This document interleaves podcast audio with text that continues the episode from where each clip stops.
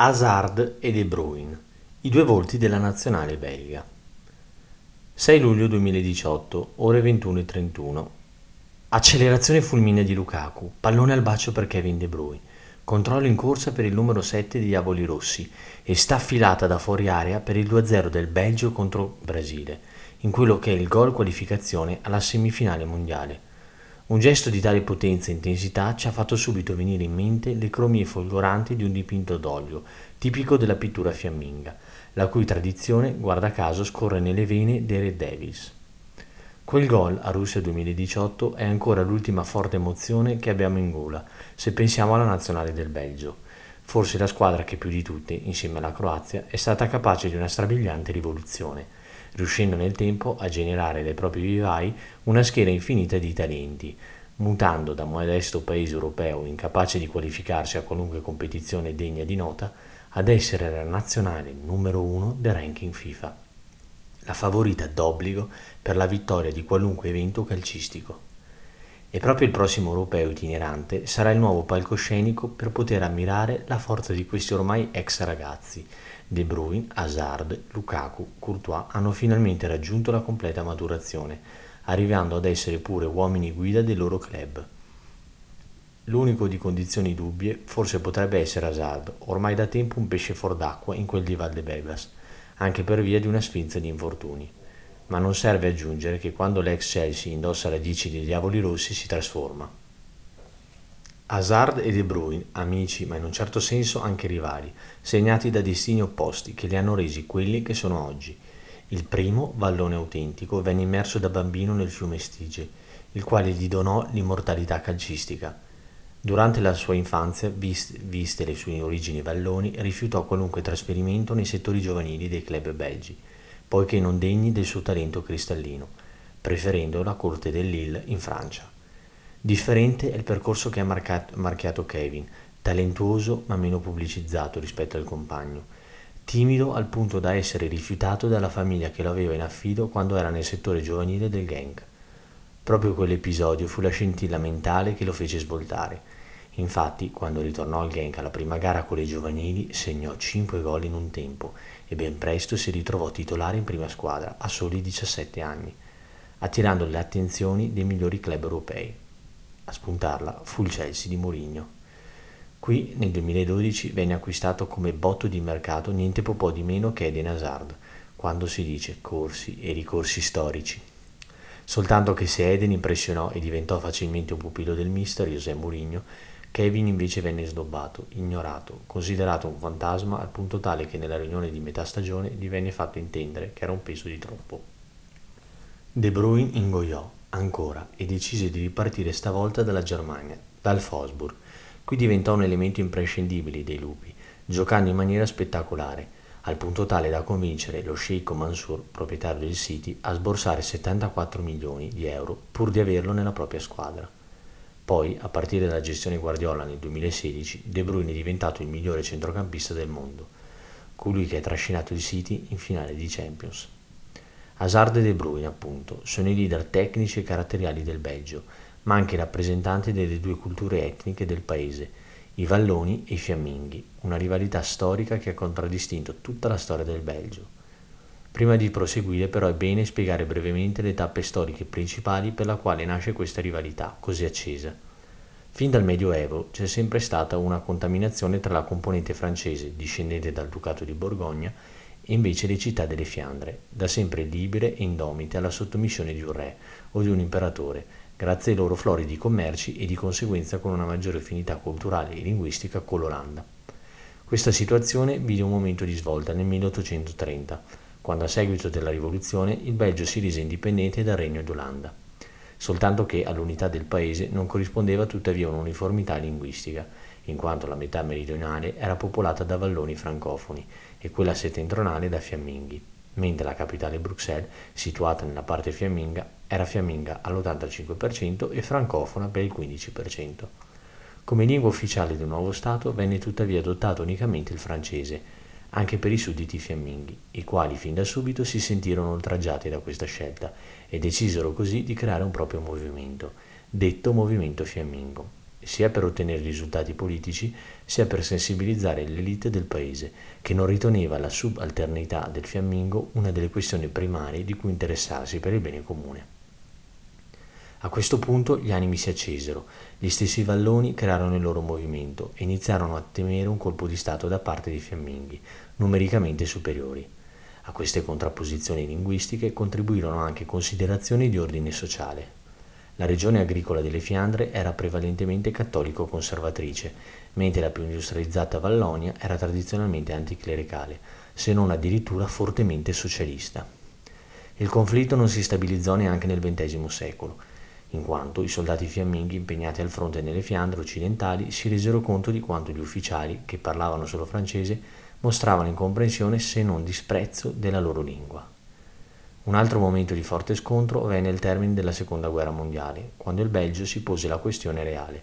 Re Leopoldo III, che durante l'occupazione nazista del paese aveva tenuto un comportamento ambiguo con l'invasore nazista, si dovette rifugiare in Svizzera, ma poté tornare in Belgio nel 1950 a seguito di un referendum che spaccò il paese e nel quale ancora una volta emersero le profonde divisioni linguistiche.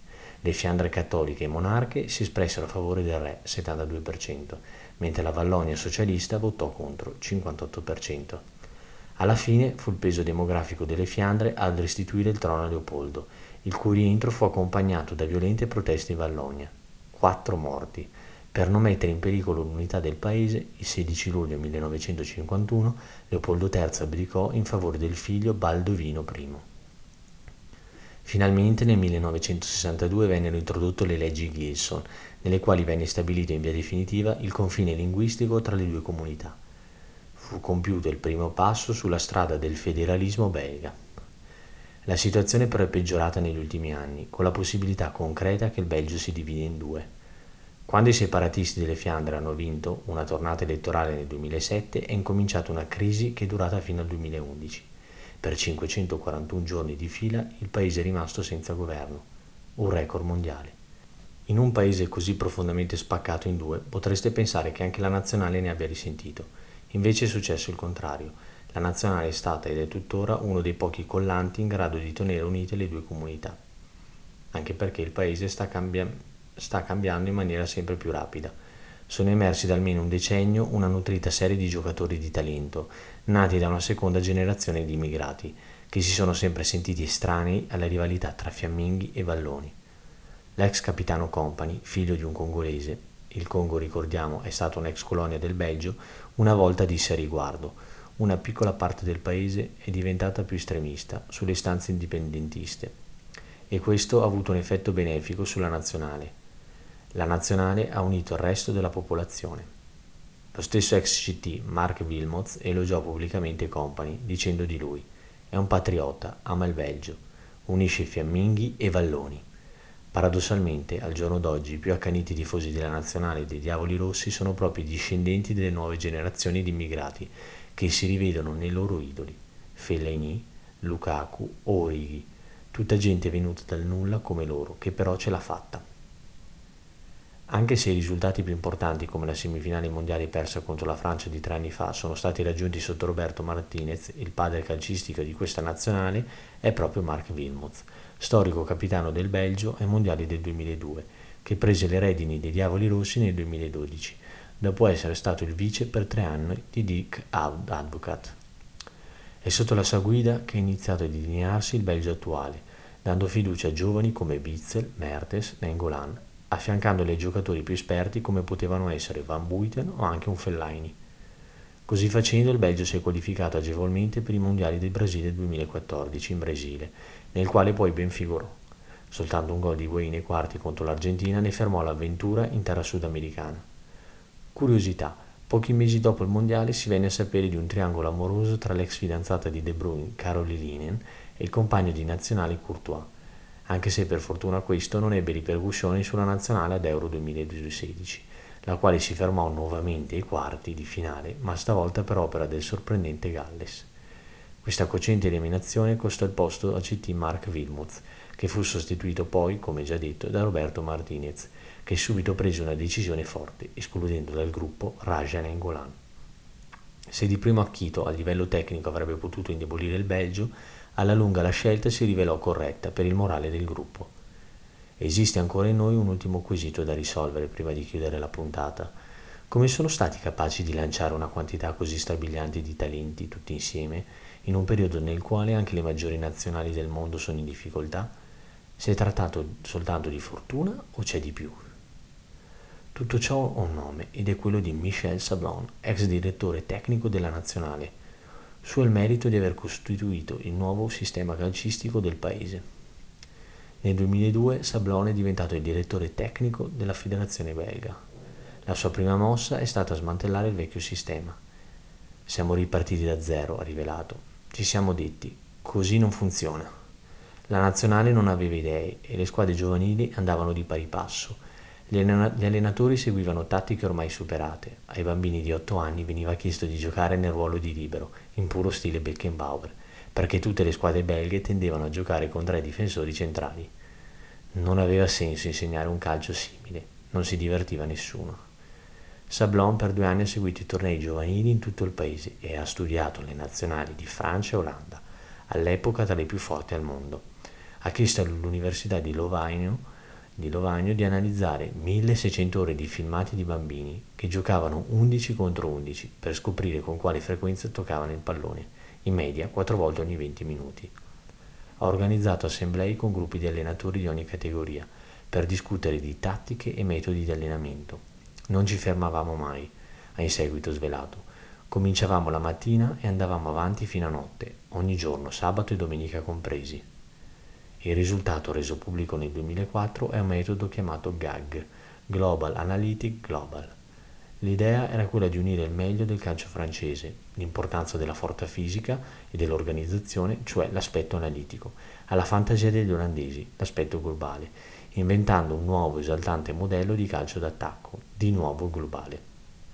Il nostro obiettivo è un'utopia, ha dichiarato di recente Bob Browes, che nel 2012 ha sostituito Sablon, ormai in pensione. Cerchiamo il possesso ininterrotto del pallone. In pratica, il metodo GAG è diventato un modello di riferimento. Oggi in tutto il Belgio bambini e bambine imparano a giocare a calcio nella stessa maniera. Ogni scuola, accademia giovanile o squadra locale schiera lo stesso modulo, il 4-3-3 con le classiche ali tornanti, e segue le stesse tappe. Prima dei 7 anni si gioca 2 contro 2 dai 7 ai 9, 5 contro 5, tra i 9 e gli 11, 8 contro 8, usando solo metà del campo. Solo a 12 anni i ragazzini e le ragazzine hanno a disposizione l'intero campo e cominciano a familiarizzare con i passaggi lunghi. Solo questo dovrebbe bastare per mettere in evidenza quanta strada abbiamo ancora da fare nel calcio italiano. Ad insegnare meglio di tutti il gag è l'Anderlecht. Pensate il principale club del Belgio investe annualmente circa 4 o 5 milioni su e giù di euro delle entrate societarie per il settore giovanile. Stiamo parlando di circa il 10% del fatturato intero. In Italia si parla di un 2%. Queste sono differenze lampanti, ragazzi. L'altra differenza eclatante è proprio basilare, con una differente considerazione della cultura sportiva. La sinergia scuola-sport nella società Anderlecht è la radice di tutto ci sono dei college di impronta sportiva che permettono ai ragazzi durante ogni singolo giorno di praticare sport insieme alle altre materie scolastiche, due ore di storia, poi due ore di attività fisica, poi altre due ore di matematica, poi pausa, poi calcio. Da noi al mattino si va a scuola, poi trasferte per andare al campo, pasto frugale e si riesce a fare due ore di allenamento al giorno, per tre giorni alla settimana è già tanto. I risultati. In Belgio un ragazzo avviato alla pratica agonistica in un mese e mezzo totalizza il numero di ore di educazione atletico-sportiva che un parità italiano totalizza in un anno. È questione di programmazione. 15 anni fa il movimento calcistico belga era ai minimi storici.